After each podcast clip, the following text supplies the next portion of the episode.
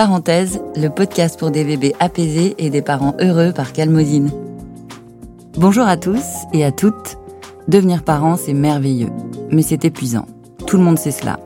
Et pourtant, certains parents seront plus fatigués que d'autres, certains même un matin ne se relèveront plus. Burnout.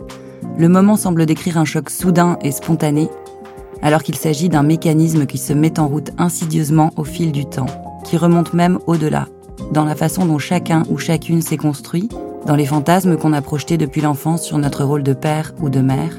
Comment en arrive-t-on à l'épuisement Ou plutôt, comment évite-t-on d'en arriver là? C'est la question que je pose aujourd'hui à nos deux invités.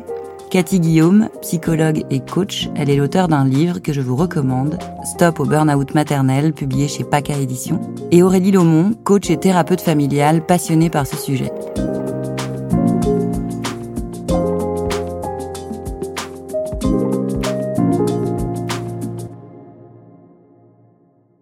Bonjour à toutes les deux. Bonjour. Bonjour. Alors, éviter l'épuisement, c'est justement tout le propos de ton livre, Cathy. Tu es psychologue et coach et tu t'es spécialisée dans l'accompagnement des parents qui s'approchent ou tombent littéralement dans cet épuisement. Parce que toi-même, tu l'as vécu, est-ce que tu peux nous raconter en quelques mots ce qui s'est passé? En quelques mots, euh, ça va être euh, court, mais euh, en tous les cas, je peux évoquer le fait que moi j'ai deux enfants, en fait, j'ai deux enfants qui aujourd'hui ont 6 et 3 ans, quand mon premier enfant est né, eh bien, euh, bah, j'ai découvert ce que c'était que la maternité. J'ai découvert euh, les défis de la maternité, la fatigue, la joie aussi, mais, mais aussi la fatigue. Et cependant, c'était très différent à l'arrivée de mon deuxième enfant, qui est tombé malade en fait euh, très rapidement après sa naissance. Donc, ça a été un événement un peu chamboulant pour nous. et à la suite de ça, donc il y a eu trois longs mois de combat pour comprendre ce qu'il avait. Et euh, bah, je découvrais que je m'épuisais très vite, que je prenais beaucoup moins plaisir à être avec lui, que c'était une situation très inconfortable parce que bah, j'étais complètement impuissante. Je voulais vraiment l'aider et les professionnels en face ne savaient pas comment réagir, ils ne savaient pas me donner de solution. Et puis voilà, je me suis rendu compte que je me reconnaissais de moins en moins, qu'il y avait de plus en plus de disputes dans mon couple, que euh, je prenais moins plaisir à être avec mon petit et aussi mon grand, du coup, qui se laissait, euh, qui, était un peu mis de côté. Et voilà, au fur et à mesure, j'ai euh, découvert que, en lisant, j'ai découvert que j'étais en train de faire un burn-out et que c'était pas normal, en fait. Tu étais psychologue et tu as découvert ce sujet par ton expérience. Exactement. Cet épuisement-là, on peut le comprendre dans ton cas. Tu as eu un enfant malade, c'est une circonstance exceptionnelle. mais quand on est parent, être fatigué, c'est plutôt normal. Qu'est-ce qui nous fait passer de l'autre côté dans une sorte de fatigue pathologique? Eh bien, euh, je crois que la, naissance du burn-out, euh, comme tu l'as dit en introduction, finalement, elle ne commence pas à l'arrivée d'un enfant. Euh, je pense qu'elle est là bien avant. Ce qui, il y, a deux choses à comprendre, c'est que on peut être fatigué et c'est normal quand on a un enfant, puisque on fait face à des, stress quotidiens. Euh, mais en face, en fait, il y a des ressources pour y faire face. Ça, ce, sont des, euh, notions qu'ont abordées euh, Isabelle Roskam et Moira Mikolajak, qui sont deux expertes internationales du burn-out parental. Et moi, ce que j'ai compris, c'est que, bien, effectivement, on tombe en burn-out lorsque on a envie trop de stress par rapport aux ressources. C'est-à-dire qu'il y a trop de situations qui sont stressantes on cumule euh, sa journée de travail, on cumule euh, les stress du quotidien, s'occuper des devoirs, s'occuper euh, s'occuper de son enfant qui, crie, qui pleure, s'occuper des repas, s'occuper du linge, s'occuper, s'occuper, s'occuper, faire, faire, faire. Et au bout d'un moment, eh bien, on a trop de stress, qui fait que on, s'épuise insidieusement, effectivement, peu à peu, sans nécessairement s'en rendre compte. Donc c'est ça le mécanisme du burn-out, c'est quand les ressources ça me nuise par rapport aux, sources de stress? Complètement, c'est ça. C'est vraiment une notion de... Euh, je, comme une balance, en fait. Je, vis beaucoup trop de stress par rapport à, ce qui peut m'aider, à ce qui pourrait me, ressourcer et me faire du bien, tout simplement. Ça veut dire qu'il faudrait pouvoir enlever des stresseurs et gagner en ressources? Dans la mesure du possible, oui. on va en reparler. Pourquoi on a l'impression que les femmes sont davantage touchées? Tu as parlé de burn-out parental, on parle beaucoup de burn-out maternel. Euh, est-ce que le nœud du problème se situe du côté des femmes ou du couple? Il y a plus de femmes qui sont touchées, effectivement, euh, bah, tout simplement parce que le rôle, euh, le rôle de la, bah, oui, le rôle de la maternité, en fait, c'est souvent la, femme qui le, qui le tient. C'est rarement l'homme qui le tient.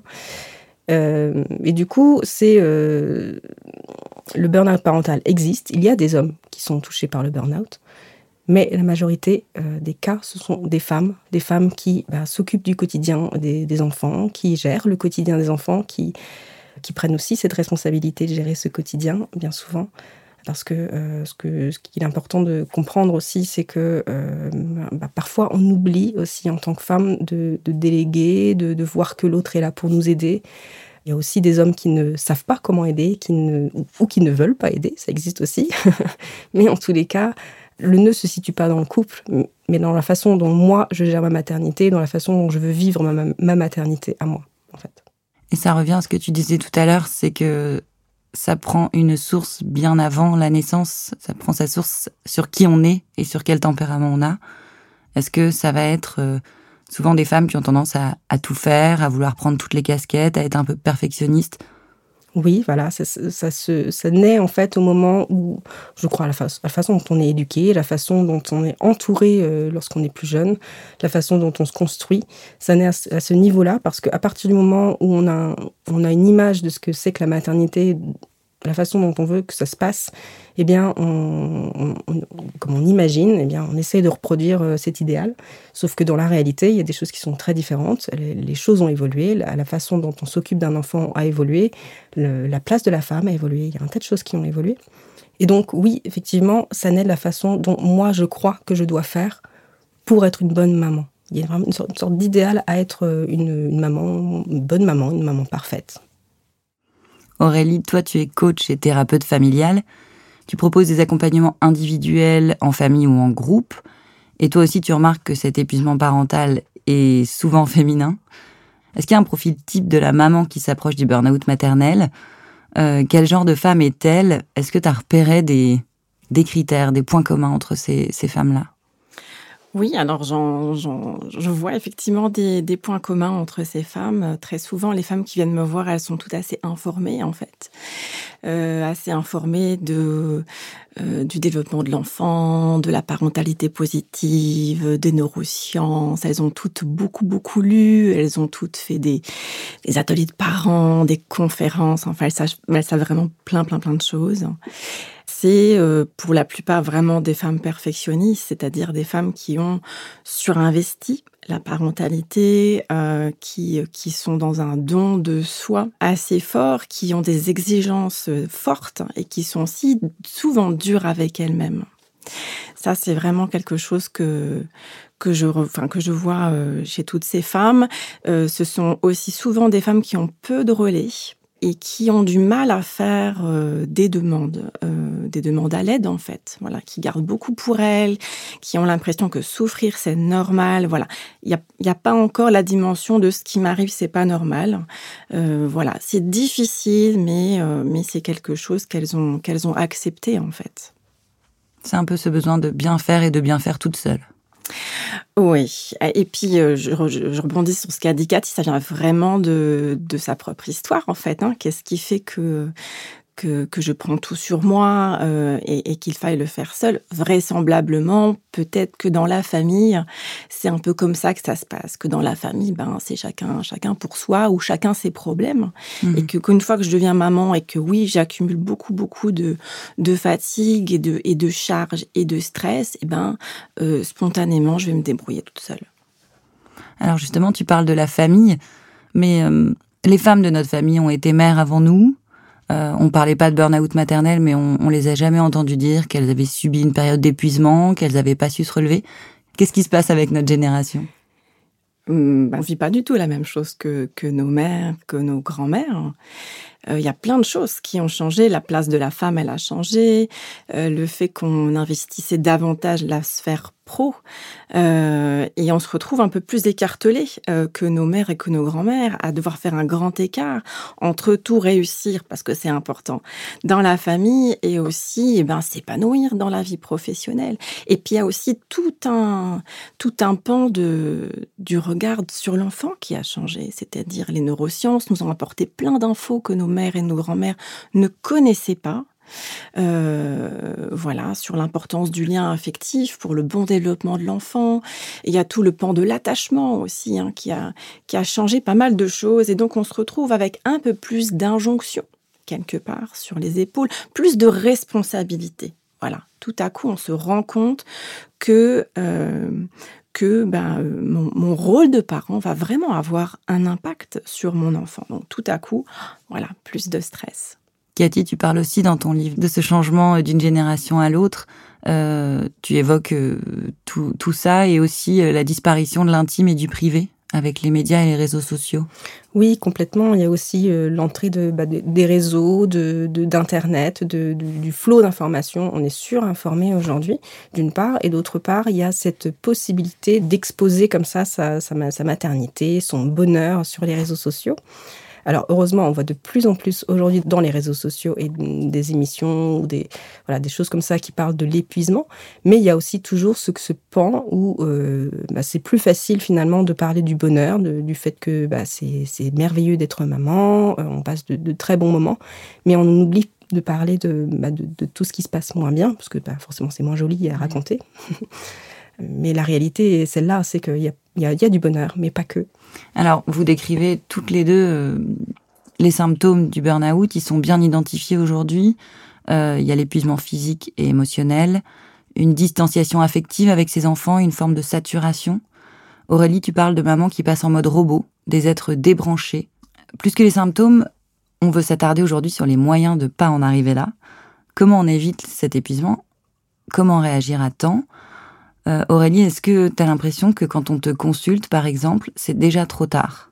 Euh, Non, j'ai pas l'impression que ce soit trop tard. C'est trop tard une fois qu'on est cloué au lit, d'accord? Tant qu'on l'est pas encore, on peut, on peut agir et, elle est importante.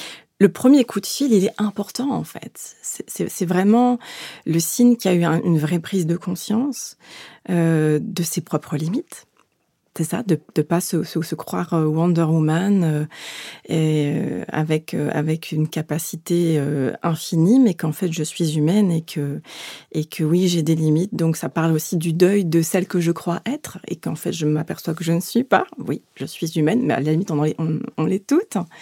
Je rappelle que la perfection n'existe pas. Donc, donc oui, oui, on a tous nos limites et c'est important d'aller consulter de toute façon.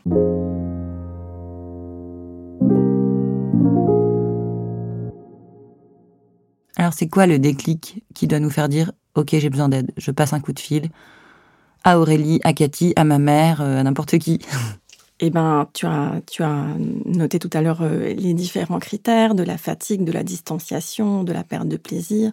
Il y a aussi le contraste avec le fait que bah, j'ai changé en tant que maman. Voilà, ma première grossesse s'est passée comme ça.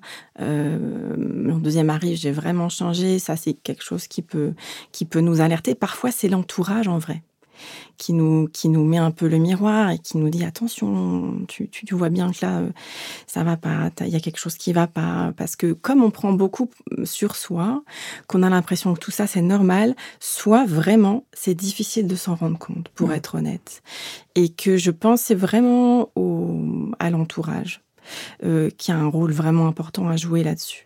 Cathy, selon toi, les, signes qui doivent nous alarmer, euh, comment sait-on qu'on s'approche, qu'on est en train de s'épuiser? Eh bien, de la même manière qu'Aurélie l'a évoqué, et euh, je rajouterais en plus euh, les émotions que l'on ressent, parce qu'en général, ça passe effectivement par des émotions et du coup un comportement que l'on adopte.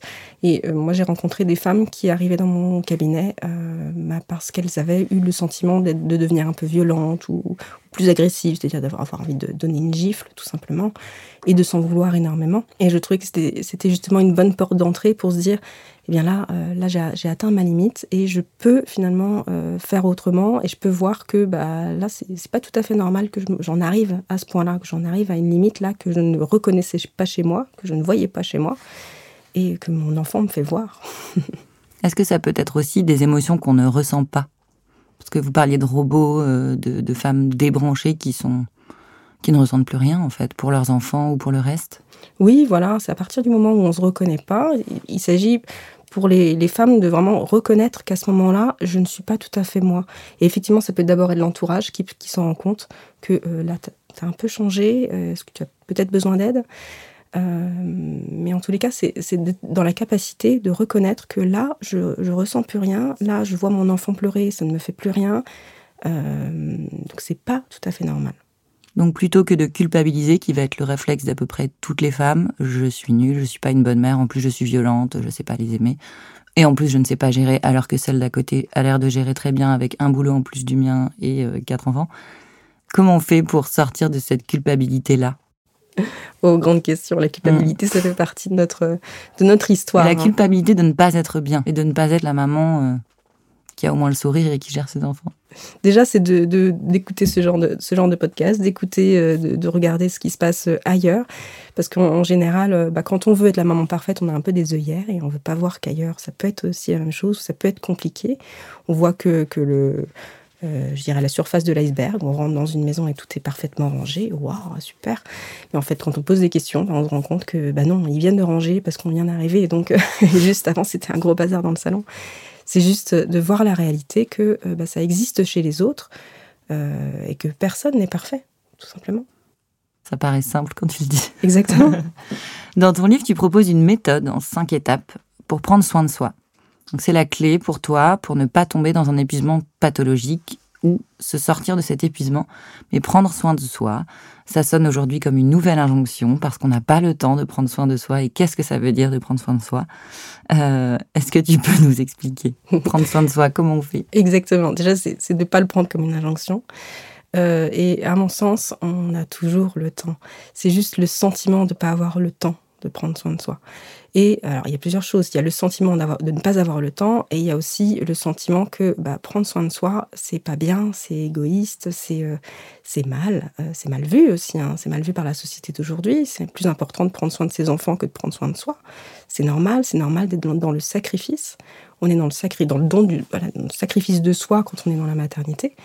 Sauf que, eh bien, euh, on se rend vite compte, si, vous regardez tout simplement autour de vous, les, femmes qui arrivent à prendre soin d'elles et qui arrivent à prendre du temps pour elles, tout simplement, eh bien, elles sont mieux ensuite avec leurs enfants. À partir du moment où je prends du temps pour moi, à partir du moment où je me fais un petit resto euh, toute seule euh, dans ma journée, eh bien, le soir, je serai beaucoup plus apaisée et bah, à la moindre dispute de mes enfants, je vais être un peu plus cool, en fait, avec eux, tout simplement. Alors, ça paraît simple, mais bah, essayez. Donc c'est pas forcément euh, du bien-être, etc. C'est juste un temps consacré au plaisir. Exactement. Ça peut être des choses extrêmement simples. Ça peut être des choses plus. Ça peut être comme un hammam. Euh, enfin, en fait, exactement ce que vous voulez, surtout ce qui vous fait plaisir, en fait. Et ça peut être simplement de se poser, de lire un livre, euh, de prendre, de prendre cinq minutes quand je rentre du travail pour souffler, dire à mon mari, là, j'ai besoin juste de souffler. Tu me laisses cinq minutes et, et ensuite je reviens. Aurélie, de ton côté face aux, mamans qui te consultent? Qu'est-ce que tu leur donnes comme outil, méthode, astuce pour euh, sortir de l'épuisement ou éviter d'y tomber? Alors les femmes que je vois, très souvent, elles ont commencé déjà par elles-mêmes à essayer des petits trucs, euh, de la sophro, de la méditation, euh, ce qu'elles avaient autour d'elles, et puis bah ça marche pas. Donc elles décident de, franchir le pas. Ce qu'il y a dans le burn-out, c'est que tous les facteurs sont tous interconnectés en fait, et que il faut vraiment travailler sur tout l'écosystème, et que c'est pour ça qu'en fait elle n'y arrive pas toute seule et que très souvent elle rechute. Euh, et donc moi j'ai créé le programme que, que j'aurais voulu avoir. Euh, quand euh, moi-même j'ai fait mon, mon burn-out parental euh, lors de, mon premier enfant, la, fin l'arrivée de mon premier enfant. Donc toi aussi, ça fait déjà deux dans voilà. oui, et c'est intéressant. Donc pour Clara, c'est le deuxième. Pour moi, c'était le premier. Donc vraiment, il n'y a pas de, il a pas de règles. Ça, c'est mm. important aussi de le dire. Euh, voilà un programme où il y a où il y a de l'écoute bienveillante, ça c'est important, où il y a où il y a du soutien, euh, où il y a des ressources. Donc euh, c'est euh, un tout un espace où les femmes vont apprendre à se régénérer, où elles vont apprendre à prendre soin d'elles. A priori, elles savent pas prendre soin d'elles, elles n'ont pas appris à le faire, et donc ça leur demande tout un apprentissage et surtout sans culpabilité. Ça c'est important. Et c'est important de prendre le temps de retrouver son énergie parce que si j'ai pas d'énergie, ben je pourrais pas faire un travail plus profond sur moi et puis je pourrais pas non plus m'occuper de mes enfants, être disponible pour eux, être la mère sereine que j'ai envie d'être. Euh, puis il y a toute une partie euh, de, travail profond parce qu'en vrai, euh, si on va pas vraiment voir les, véritables causes du burn-out, ben on va rester en surface, on va juste faire du bien, mais ce sera pas suffisant. Et le risque, c'est qu'on retombe dedans. Donc, on va explorer toutes les émotions, on va ensemble ben, faire en sorte qu'elles se qu'elles réapprivoisent leurs émotions, parce que très souvent c'est le chaos émotionnel quand même. Elles se sont vite, elles sont vite débordées par leurs propres émotions, c'est un peu le bazar, donc on fait le tri. Et puis elles vont aller euh, bah, détricoter toutes les croyances qui font que bah, elles sont bloquées là en fait. Et ça c'est important parce que tout à coup elles vont aller chercher les leurs propres réponses à l'intérieur d'elles-mêmes, puis aller chercher des conseils à l'extérieur, faire des copier-coller dans leur vie, voir que ça fonctionne pas, bah oui, en fait, ça leur correspond pas, en fait. C'est juste mmh. très simple. Voilà, et travaille aussi sur le couple euh, et aussi sur la parentalité. Tu parlais des croyances. Euh, le nœud du problème aussi, c'est de savoir renoncer à certaines choses, parce que rien que pour prendre le temps de, mener toute cette réflexion et ce travail sur soi, il faut ralentir et il faut accepter que faut éliminer des stresseurs, il faut éliminer des croyances. Euh, Cathy, tu disais enlever le masque est-ce que vous pouvez expliquer ça, cette nécessité de renoncer bah, à, tout faire et à être euh, peut-être celle qu'on rêve d'être mais qui n'est pas? Alors là, tu viens de le dire en, d'une vision où je vais renoncer, mais il y a aussi qu'est-ce que je vais gagner en vrai, tu vois? Euh, Qu'est-ce que je vais gagner à euh, me redonner de la valeur dans ma vie? Parce qu'on parle de ça. Est-ce que ça rejoint le lâcher prise oui, ça implique de lâcher prise effectivement sur, euh, sur ce qu'on croyait devoir être, d'où le fait que je parle de masque. C'est-à-dire qu'on a tendance à porter un masque un peu comme euh, Wonder Woman qui, porte, son masque euh, pour être une femme forte, pour être la femme que l'on croit devoir être. Eh bien, du coup, en lâchant prise là-dessus, on se rend compte qu'en enlevant le masque, eh bien, on est tout simplement soi et on fait bah, du mieux, du mieux qu'on peut en fait dans sa maternité. Euh, et en, prenant soin de soi, en faisant des, changements, en apprenant à mieux se connaître, on, découvre que, euh, eh bien, on fait peut-être différemment de ce qu'on a appris, différemment de, la façon dont nos parents faisaient, mais euh, on fait tout aussi bien, voire peut-être mieux, à la rigueur. Dans ton livre, tu écris Le burn-out a un sens qu'il vous faut chercher à comprendre. C'est ça le sens? C'est mieux se connaître? Notamment mieux se connaître, oui. À, partir du moment où on fait un burn-out, c'est qu'on va euh, aux limites de, ce qu'on est capable de faire. Donc, euh, je, l'ai découvert chez moi je l'ai découvert chez toutes les personnes que j'ai pu accompagner.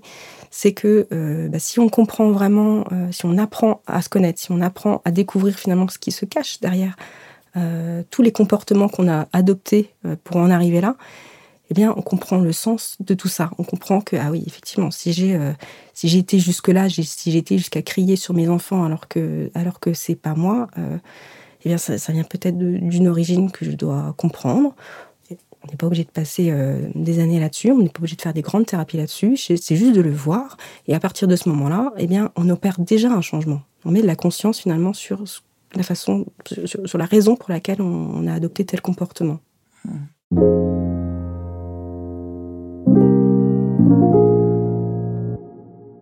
Du coup, il y a forcément un après burn-out et un changement de vie, un changement d'habitude, une reconversion. Ou est-ce que ça se passe toujours comme ça? Est-ce que ça a été le cas pour vous deux? Euh, Oui, pour moi, c'était le cas. Je crois vraiment que le burn-out, c'est une crise dans la vie, en fait. Et dans une crise, ben, c'est un peu comme un tsunami, c'est-à-dire il y a forcément un avant et un après. Et comme ça invite, comme a dit Cathy, euh, à un retour à soi et à mieux se, à mieux se comprendre, à mieux se connaître, ben, après, tu peux plus faire comme si tu savais pas, en fait.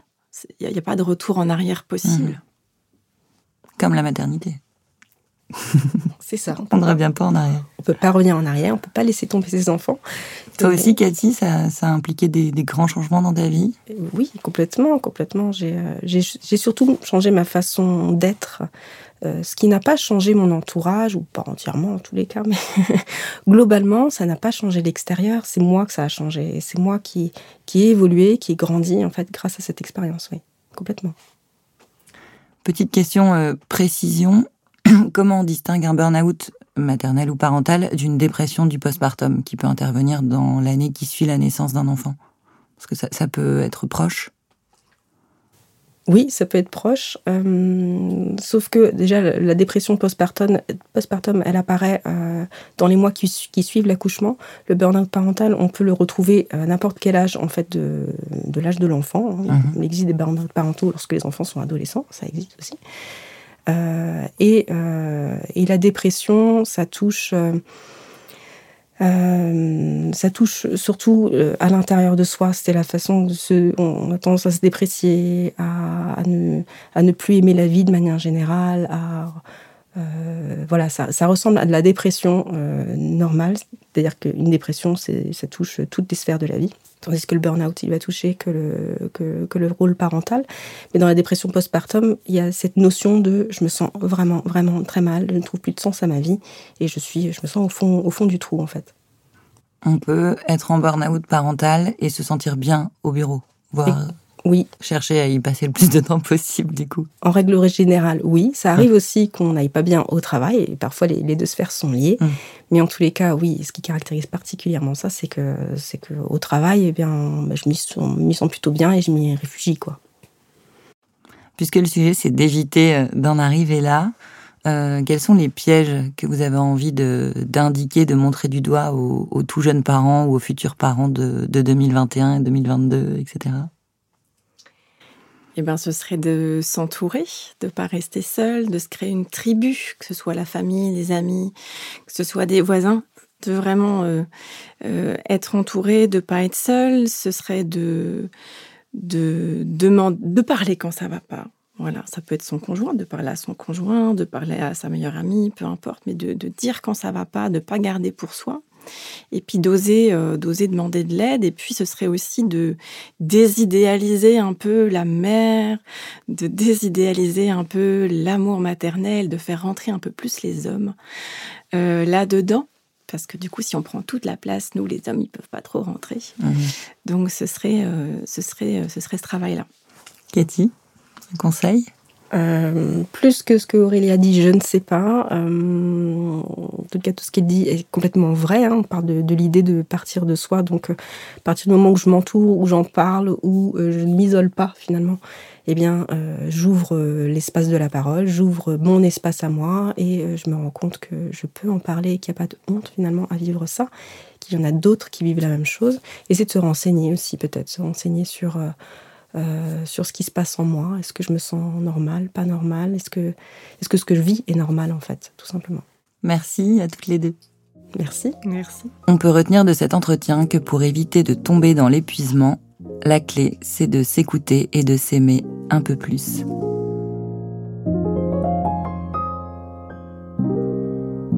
J'espère que cet épisode vous a donné des clés pour vivre votre vie de parent sans oublier de vous écouter et de vous faire confiance. La parenthèse, c'est le podcast produit par Calmosine pour vous préparer et vous accompagner dans vos premiers pas de parents, pour être les parents les plus à l'aise possible, des parents apaisés. Si vous souhaitez réagir à cet épisode ou partager vos expériences, vous pouvez vous rendre sur les pages Instagram et Facebook de Calmosine. Merci pour votre écoute et à bientôt.